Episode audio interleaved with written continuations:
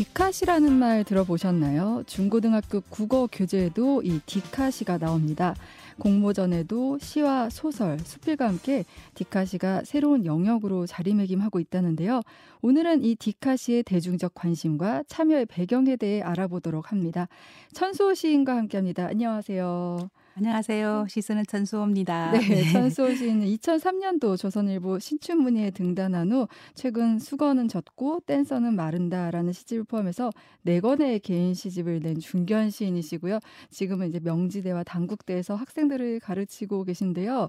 디카시라는 거 저는 사실 처음에 듣고 사람 이름인가 뭐 외국 외국인인가 뭐 이런 생각도 하고 있었는데 아직은 좀 생소한 것 같은데 이 네. 디카시가 뭐예요? 디지털 카메라로 찍은 그 영상 그러니까 사진과 네. 이렇게 문자를 함께 표현한 시를 말합니다. 음, 네, 좀 독특하죠, 그죠? 그래서 어, 기존의 시의 범주를 좀 확장한 거라고 생각하면 될 것 같아요. 음, 기존의 시는 그냥 글씨만 네, 있는 글씨만 건데. 있는 시에다가 네. 이제 어, 영상을 합 친 건데 음, 어, 기존의 시들이 좀 분량이 좀 길잖아요. 네, 네. 근데 요거는 다섯 줄 이내. 음. 그래서 이제 좀 접근하기가 좀 쉽고 그죠? 읽기도 좀 편하게 된 그런 음. 시라고 생각하면 될 것 같아요. 요새 언론사에서도 보면은 이렇게 사진 하나에 이런 시를 몇 줄씩 해서 이렇게 올리는 경우도 많더라고요. 네, 네. 그러면 이제 그걸 통해서 좀 팍팍한 뉴스 속에 좀 감성도 느낄 수 있고 네. 그런 면이 있는 것 같은데 요즘 디카시 그러니까 어떻게 보면 사진과 시가 만난 융합 문화 이- 네. 문화 이런 느낌도 네, 드는데 이 부분에 대해서 좀 대중적 관심이 좀 높아지고 있네. 직접 강의도 하신다고 하니까 어때요 현장에서 느껴지는 거는? 이제 연세가 드신 분들이 접근하기가 굉장히 좋은 것 같아요. 어, 보통 때 퇴직하고 나면 이제 뭔가를 하고 싶은데 네. 그리고 이제 자기 이제 인생을 한번 되돌아보고 또 그것을 표현하고 싶어 하시는 분들이 되게 많아요. 음. 근데 자서전을 쓰자니 너무 장황하고 음. 근데 이제 시로 자기 인생을 표현하고 싶은데 음. 처음에는 시를 쓰려고 이제 공부를 해요. 네. 근데 시인들의 시를 읽어 보니까 너무 어렵고 어. 또 이제 접근하려고 하니까 생각보다 네. 만만치가 않은데 음. 이 디카 씨는 사진을 찍고 뭐 다섯 줄 이내로 쓰라고 하니까 어 그거는 좀 할 수 있겠다 이런 아. 마음이 있으신 것 같아요. 어. 그래서 저는 이제 50 플러스라는 곳에서도 강의를 해봤고 네. 그리고 이제 작은 서점에서 상주 작가로 있을 때 그 이웃에 있는 그런 분들을 상대로 하는 이제 그 강의가 있었어요. 거기서도 어. 디카시 강의를 해봤는데 호응이 되게 좋았어요. 그런 분들한테서 어, 생각지 못한 해안 같은 게 느껴지실 아, 있을 것 그럼요. 같아요. 네, 네 네. 네. 그리고 또 연륜이 있으신 분들, 어, 제가 수업하는 분들 중에서 80대도 있거든요. 네. 이제 그분들한테서 깜짝깜짝 놀랄 만한 음. 그런 것들이 되게 많이 보여요. 음. 사실 디카시라는 거는 이제 대상을 보고 그 순간에 느끼는 어떤 찰나의 어떤 그 느낌들이 나오는 거거든요. 네. 그러면 이제 살아온 어떤 연륜에서 묻어 나오는 대상을 바라보는 시선들이 이제 우리가 전혀 생각지도 못했던 것들이 있기 음. 때문에 어, 굉장히 어, 놀랄 만한 것들이 음. 많죠. 네. 근데 이 디카시라는 게 우리나라 에서 처음 생긴 거라고요. 네, 네. 제가 그렇게 알고 있습니다. 어, 네. 너무 우리나라에서 먼저 생겼다고 하니까 이거 더 많이 전파해야 될 것 같고. 네, 이게 뭐 한류 한류시가 되지 않을까 그런 어, 느낌도 있습니다. 네, 네. 네. 근데 대중성과 견주어 볼 때 뭐 작품성이랄까요? 이제 시적 완성도 이런 부분은 좀 어때요? 대중성과 예술성을 다 같이 잡기는 참 어렵잖아요. 아, 네, 네. 근데 뭐 시인들 중에서도 대중성과 예술성을 같이 잡는 분이 없다고는 할 수 없는데 네. 우리가 또 디카시 같은 것에서도 뭐 예술성을 전혀 포기할 수는 없죠. 어, 네. 네, 그래서 네. 과제가 있다면 음. 디카시의 과제가 있다면 그래도 거기에서도 또 예술성을 또 찾아가는 그런 방법을 모색해야 되지 않나 그런 생각을 합니다. 음, 네. 이게 어떻게 보면 고전적인 전통적인 시와 비교했을 때는 영상이라는 거에 도움을 또 받기도 하고 그렇다 보니까 전통 이제 문학 뭐 순수 문학의 관점에서는 조금 문학을 너무 가볍게 한다 뭐 이런 반응도 있을 것 같은데 좀 어때요? 어, 물론 뭐 고전적인 시각에서는 그럴 수도 있겠지만 음. 그렇다고 우리가 시대적인 어떤 변화에 의해서 만들어진 문학의 장르를 네. 외면하거나 음. 그것에 대해서 너무 이렇게 불만이나 또 그런 반응은 저는 굳이 그럴 필요까지는 없다고 생각하거든요. 네네. 그 시대적인 변화를 받아들이고 음. 우리가 소설 분야에서도 이제 그런 것이 굉장히 이제 많거든요. 네. 어, 아마추어 작가들이 쓴 작품들이 베스트셀러가 되고 네. 그것이 또 서점에서 많이 찾고 있고 음. 그런 걸 우리가 너무나 보편화돼 있는데 그리고 또 어, 사이버 문학인 뭐 웹소설이라든지 네. 뭐 SNS 문학들이 관심을 끌고 있는 것이 현실인데 음. 우리가 그런 것을 너무 외면하고 뭐 우리가 순수한 문학만 가겠다 음. 이런 시대는 또 아닌 것 같아요. 네, 그래서 네. 문해, 문해창작학과에서도 그런 웹소설 또 그런 거에 대해 수업도 진행하고 있는 실텐데 네. 굳이 우리가 뭐 그런 것을 비판하고 그 음. 변화에 대해서 부정적인 시각을 갖고 그럴 것까지는 없다고 생각하고 음. 같이 가는 것이 예술이 아닐까 저는 그렇게 음. 생각합니다. 혹시 그 디카 시 중에 소개해 주실 만한 시가 있으실까요? 네, 지금 뭐 올해 처음으로 디카시 문학상이라는 게 생겼더라고요. 어. 거기 문학상을 받은 작품들도 있고 네네. 또한 8년째 이제 디카시 작품상이라는 것이 이제 시인들을 대상으로 주고 있어요. 매해 한 명씩. 네. 그게 이제 디카시라는 개간지에서 발표하는 시인들의 작품을 대상으로 음. 한 해에 한 명씩 뽑아서 이 시상을 하는 걸로 제가 알고 있거든요. 네. 그런 작품들은 다 작품성이 있고 음. 좋은 시인들의 작품이기 때문에 음. 이제 그런 걸 보면은 아 이 정도의 작품은 검증된 작품이니까 음. 이제 보면 좋을 것 같아요. 음, 이제 네. 대표적인 시인들은 뭐 송찬호 시인이나 송찬호 네, 시인이요. 송찬호 네. 시인이나 뭐 거기에 작품상을 받았던 공강규 시인이나 이런 시인들의 작품들이 좀 이렇게 제 디카시 작품 중에서는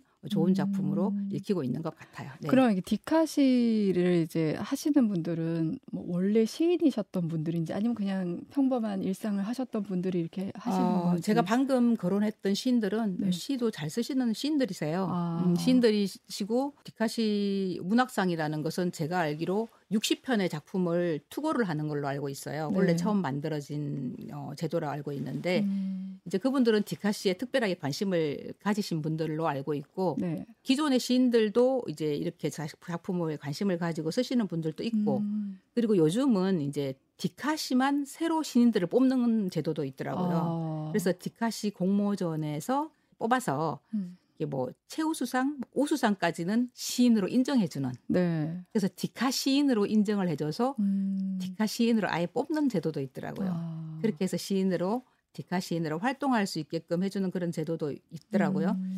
이건 사진에 대한 기술을 요하진 않아요. 음. 어떤 특별한 테크닉을 요하거나 그러진 않고 그냥 그 사진이 그 시 다섯 줄을 쓰는 그 시와 잘 맞으면 돼요. 어. 그래서 그 시를 봤을 때 그 사진이 아주 명확하게 잘 드러나면 되기 때문에 음. 특별하게 사진 기술을 요하거나 음. 그리고 그 사진의 예술성을 요하는 게 아니기 때문에 어 쉽게 접근할 수 있다라는 거죠. 그러면은 뭐 어떤 좋은 카메라로 찍지 않아도 아, 그냥 않아도 돼요. 핸드폰으로 이렇게 찍어도 되는 네, 핸드폰으로 거죠? 충분히 네. 가능하죠. 어. 네, 그래서 이제 SNS로 자기가 찍은 사진과 시를 같이 서로 소통할 수 있다라는 것도 큰 음. 장점이죠. 음. 네. 어떻게 보면 현대 사회를 사는 사람들은 디카시를 은연중에 다 하고 있다고 할 그럼요. 있겠어요. 네네. 네, 말씀하신 것처럼 SNS에 사진과 나의 감성을 이렇게 올릴 때도 네네. 그것도 다 연결되는 거 아닌가 그 싶기도 새해. 인사할 때나 그리고 또 그쵸. 생일일 때 뭐 이렇게 어. 뭐 축하 인사 이런 것들 사실은 다 네. 카드로 이렇게 다 음. 하고 있죠, 사실은. 음, 네, 그게 네. 사실 다 디카시였던 거죠. 네. 음, 그리고 천시는 이제 네 권의 시집을 내셨잖아요. 근데 이제 좀 특별한 시집도 내셨는데 바로 어머님 김천조님과 함께 낸 시집입니다. 저산 감다, 저산 잡아라. 어떻게 이 시집을 내게 되신 거예요? 저희 어머니가 이제 글을 굉장히 쓰는 걸 좋아하세요. 네. 그 연세에도 다른 거는 별로 아, 이렇게 하는 걸 별로 안 좋아하시는데 하루 종일 쓰세요. 어. 그래서 어떨 때 제가 방학 때 이제 엄마 집에 가서 이렇게 보면 새벽 3시까지 앉아서 쓰고 계시고 어머. 그리고 제가 이제 시집이 이제 시인들이 보내온 시집을 들고 이렇게 가면 안 자고 계속 시집을 읽고 계세요. 어. 그래서 제가 동영상을 찍어서 그 시인한테 막 보내줘요. 그러면 네. 그 시인들이 막 최고의 독자다 막 이러고 엄청 어. 좋아하시고 그러거든요. 네네. 그래서 물어봐요. 이 시집 엄마 이해하셨어요? 이러면 무슨 뜻인지는 모르겠지만 느낌이 좋아. 막 이렇게 어. 말씀하신다든지 아니면 네네. 다른 시집은 어려웠는데 이 시집은 알 것 같아. 뭐 음. 그런 말씀도 하시고 이렇게 읽거나 쓰는 걸 되게 좋아하세요. 음. 그래서 엄마가 좀 일찍 잠드시고 해서 제가 한번 이제 엄마 노트를 한번 뒤적거려 보니까 네. 노트가 12권인 거예요. 왜 12권인가 했더니 우리가 6남매인데 1남 5녀예요. 음. 근데 그 다섯 명과 배우자 6명, 6명, 6명 12권의 일기장이 있더라고요. 아. 12권의 일기장을 펼쳐보니까 그 일기장 속에 전부 시더라고요. 제가 읽어보니까. 어. 근데 그 시를 그냥 버리기 너무 아까운 거예요. 어. 그래서 제가 이제 그 부분 일부분을 잘라서 잘라서 제가 이 책을 내게 된 거예요. 어. 그리고 이제 거기에 대해서 제가 약간 메아리처럼 음. 엄마 시에 대한 답변으로 메아리 씨라는 이제 이름을 지어서 제가 이 시집을 어, 음. 내게 됐습니다. 그냥 좀 섞이기 아까워서. 네. 근데 이제 글을 쓰는 걸 어머니께서 좋아하신다고 했는데 다른 장르보다는 시만 그렇게 쓰셨던 거예요. 시를 사실은 엄마가 쓴 게 시라고 하기보다는 네. 그냥 계속 쓰신 거예요. 무슨 장르의 그게 없고. 어. 근데 음, 편지도 엄마가 이제 저한테 참 많이 보내셨는데 양면 괴지 옛날에 그 있잖아요. 열 장을 붙여서 보내시는 거예요. 어. 둘둘둘둘 말아서 이렇게 꼭 등기로 보내세요. 어. 그래서 왜 등기로 보내냐 했더니 잃어버릴까봐. 음. 내가 이렇게 쓴 게 잃어버릴까봐 하고 꼭 등기로 보내세요. 그럼 펼쳐놓으면 거실이 꽉 차요. 그러네요. 예. 거실 제가 일부러 이렇게 막 펼쳐서 사진을 막 찍어서 지인들한테 보내면 다 놀래요. 네. 근데 그거를 그 중에서도 제가 이렇게 일부분을 이렇게 잘라서 여기다 수록을 한 거죠. 그러니까 음. 마침표가 딱 하나 있어요. 제일 마지막에. 음. 그긴 편지가 항상 마침표에는 제일 아. 마지막에 하나가 딱 있는 거예요. 그래서 이제 저는 그 호흡을 알죠. 음. 엄마. 근데 그 또 밑으로 세로 쓰기로 하세요. 아, 아이고. 가로 쓰기가 아니고. 어, 네, 근데 네. 이 헐림으로 쓰는데 글씨체도 정말 예뻐요. 어. 글씨체도 정말 예쁘고 이래서 아 이거를 이제 다는 못 수- 수록을 못 하니까 이제 음. 일부분을 잘라서 시처럼 제가 옮겨 놓은 거지. 음. 엄마의 글이 장르가 따로 있는 건 아닌 것 같아요. 네. 음, 그러면은 요 시집에 담긴 시 중에서 이렇게 소개해 주실 만한 시가 있을까요? 네, 네. 이제 엄마가 이제 아버지가 전쟁 이제 여기 약간 아버지 얘기랑 엄마 얘기랑 조금 조금 좀 차이가 나는 게 뭐냐면 아, 제가 기억하기로 아버지는 지금 돌아가셨는데 아버지는 입대하고 3일 만에 전쟁이 터졌다고 하셨던 것 같고 엄마는 아버지가 전쟁이 터지고 나서 3일 만에 입대했다. 요, 요 차이가 좀 있어요. 아, 근데 네, 이제 네. 저는 이제 요 시에는 보면 전쟁이 터지고 3일 만에 입대한 걸로 돼 있을 거예요. 근데 음. 이제 아버지가 열차를 타고 이제 전쟁터로 나갈 때 음, 얘기인데 엄마가 그때 아. 만삭이었어요. 네. 근데 만삭에 이런 글이 있더라고요. 엄마 음. 책에 이런 엄마 공책에 있는데 아버지를 보려고 이제 그 소식을 들었어요. 이제 아버지가 전쟁터로 가는데 음. 열차가 출발한다고 해서 아버지를 보려고 갔는데 열차가 슬금슬금 출발하고 있더래요. 근데 음. 만삭이니까 빨리 못 가잖아요. 그쵸. 근데 아버지가 슬금슬금 열차가 출발하는데 이제 엄마를 발견한 거예요. 그래서 아버지가 몸을 막 이렇게 내서 어. 이렇게 수건을 막 흔들면서 나 여기 있다 막 어, 이러더래요. 영화 영화 속 한 장면이에요, 진짜. 네, 저는 그 얘기하면 자꾸 눈- 어. 눈물이 날라 그러는데 네. 근데 이제 엄마가 빨리 못 달려가서 음. 이제 아버지를 가까이서 이제 못 봤대요. 못 달려가고 못 봤는데 이제 아- 그 아버지가 저 멀리 이제 가는 걸 보- 봤는데 이제 가고 나서 음. 이제 허탈하게 서 있는데 그 감정을 어떻게 표현을 못 하고 이제 음. 그 다른 사람 다른 가족들이 울고 있는 모습만 이제 멀뚱히 보고 있는 그 장면을 썼더라고요. 네, 네. 그걸 제가 잘라서 이렇게 시- 옮겨 놓은 거예요. 아, 엄마가 쓴 걸 그대로 잘라서 옮겨 놓은 거고 그 옆에 있는 거는 이제 엄마가 쓴 나- 맞춤법을 네. 제가 안 고쳤어요. 음. 엄마 쓴 맞춤법을 그대로 썼는데 엄마가 군 입대를 입자를 밑에 비읍을 안 쓰고 음. 피읍을 쓴 거예요. 네, 네, 그래서 네. 제가 왜 나뭇잎처럼 잎으로 썼나 해서 그걸 제가 이제 가랑잎에 빗대서 쓴 시예요. 아, 옆에는. 네. 그래서 그걸 좀 재밌게 한번 써본 건데 네. 메아리 씨처럼 그러니까 요 시집이 네. 한쪽은 어머님이 쓰신 시, 네. 한쪽은 제가 쓴 시예요. 천소 시님이 쓰신 시로 이렇게 구성이 돼 있잖아요. 네, 네. 마치 그래서 지금 이제 소개해 줄 시가 네. 남편 한번 드 보려고 네, 이 네. 어머님 시를 먼저 소개를 해 주시는 거죠. 네. 네네. 제가 한번 읽어볼까요? 네, 네.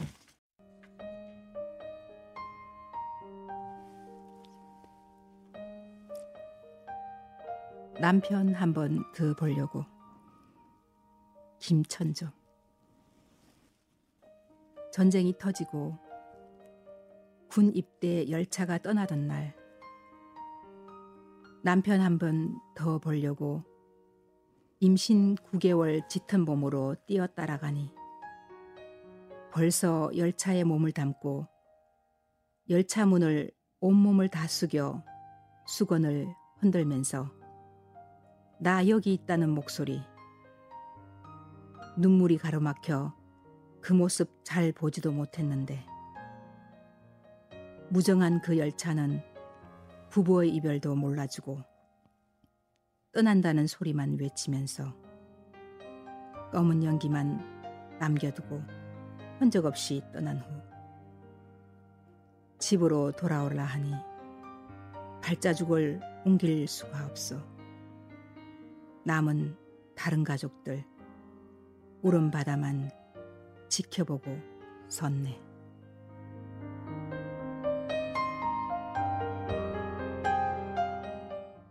네, 천수호 시인께서 읽으신 김천조님의 남편 한번 드보려고. 어우, 너무 좋은데요. 그 네. 아까 앞서 장면을 설명해 주셔서 그 장면들이 그려지면서 아, 이게 아, 너무 선한 거예요, 장면이. 저는 이 시 읽을 때마다 자꾸 자꾸 울컥울컥 해요. 어, 네. 그러니까요. 어머니의 그 애틋한 마음이 그대로 드러나는데 이제 제가 이제 천소 시인님을 대신해서 천소 시인께서 쓴 이 시에 대한 답글 메아리 시를 네. 네, 읽어 드리도록 하겠습니다. 제목은 엄마의 시에는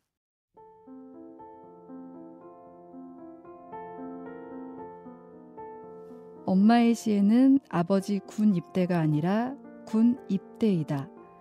전쟁터 가는 남편이 가랑잎처럼 가팔라 보여서 군 입대이다. 내 나무둥치는 알지 못하는 잎이다. 젊은 아내 혼자 남아서 잎에나 매달리고 있을 줄 몰랐던 아버지는 머리에 꽂은 나뭇잎 떨어지는 것도 아랑곳 없이 일격, 진격, 포격, 반격까지 격렬하게 밀어붙였다. 내 나무 둥치가 매달아 보지 못한 나뭇잎이다.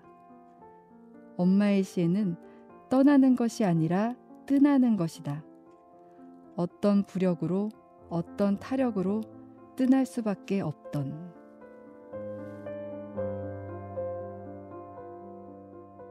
네, 천수호 시인의 엄마의 시에는입니다. 근데 제가 이 시집을 읽으면서 그 어머님의 시들이 어떻게 보면 맞춤법들이 다 안 맞잖아요. 네네. 안 맞는데 일부러 이걸 남겨뒀다 네. 하셨더라고요. 어떤 의미에서 이 맞춤법을 고치지 않고 이대로 내신 거예요? 저는 그 엄마의 진정성, 엄마의 그 발음 이런 것들을 그대로 살려놓고 싶었어요. 음, 그래야만이 그 엄마의 그 쓸 때의 그 어떤 의미나 이런 네. 것들이 제대로 전달된다고 생각했고 표준말로 바꾸면 제가 그 엄마의 그 느낌을 제대로 남길 수 없을 것 같았어요. 음, 그리고 이제 저는 엄마의 필체를 그대로 남기고 싶었는데 네. 그걸 그대로 남길 수가 없으니까 아, 그 맞춤법이라도 그대로 남기고 싶은 그런 마음이 있었어요. 음, 사실 제 후배가 출판사를 하는데 네.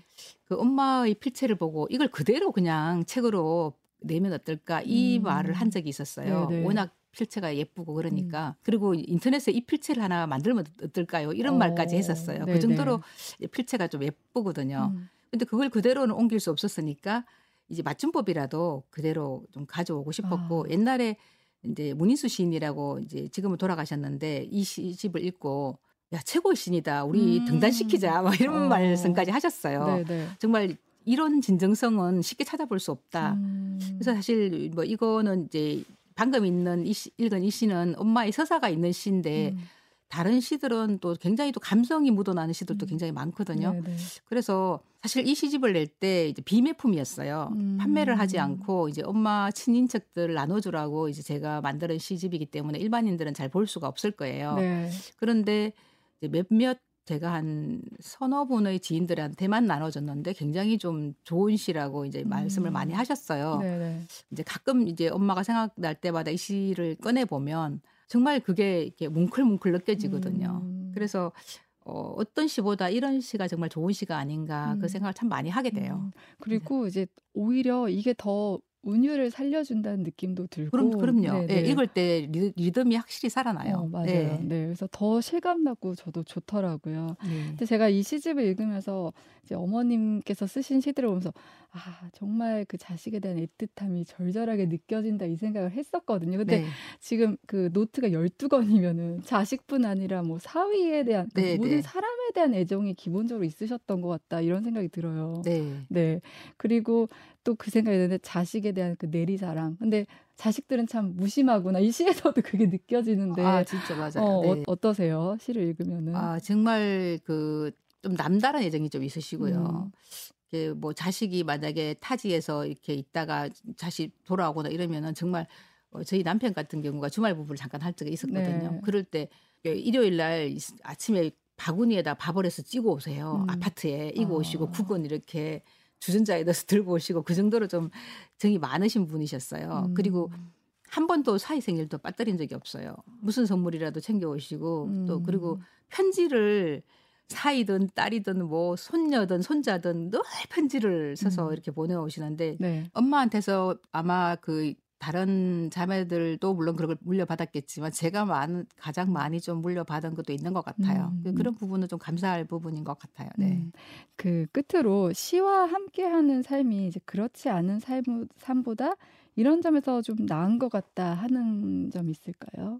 어, 저는 이제 그런 생각을 하거든요. 시인이라는 거는 이제 그 어떤 대상, 그러니까 아무도 가닿지 않은 어떤 영혼에게 불길이 있다면 그 불길을 처음 보는 그 어떤 사람의 기쁨을 누리는 사람이라는 생각이 들거든요. 음, 네. 그래서 그 기쁨을 처음 발견하는 즐거움도 음. 있을 것 같고요. 네네. 그리고 그 고유한 불길이 저는 어떤 생명력이라고 생각하거든요. 어. 그래서 그 생명력을 느끼는 기쁨, 또 즐거움, 뜨거움 그런 것이 시인에게 있어서 참 좋다고 생각하거든요. 네, 그래서 네. 지금까지 살면서 시인으로서 살아서 참 좋다 음. 이런 생각을 네. 나이가 들면서 더 많이 느끼고 있는 것 같아요. 음, 네. 그 지금 말씀하신 시에서 느낄 수 있는 생명력과 뜨거움을 저희가 한 번 더 느낄 수 있는 이 가을에 어울리는 어머님께서 쓰신 시를 하나 더 소개하고 싶다고 해서 요 시로 좀 마무리를 할까 싶은데요. 네. 어, 저희 친정집이 그 부산의 수영천 옆에 있어요. 근데 이제 엄마가 혼자 사셨어요. 음. 지금은 이제 요양원에 계시는데 좀 많이 외로우셨을 거예요. 그래서 수영천가에 많이 나가셨던 것 같은데 그때 쓰신 시 한 편 읽어보겠습니다. 네, 최근에 뭐 정례적으로 우울한 뉴스도 많고 팍팍하다는 생각이 드는 와중에 오늘 인터뷰로 인해 좀 마음에 여유가 생기고 또 주변에 달라진 자연들을 좀 다시 한번 보고 싶다. 나도 깊게 주의 깊게 보고 싶다 이런 생각이 드는 시간이었는데요. 청취자분들도 오늘 외출하시면서 주변 풍경 어떻게 달라졌는지 한번 좀 집중해서 보시면 어떨까 싶은데요. 저는 여기서 이제 인사드리고 천소 시인의 시로 이제 마무리를 하도록 하겠습니다.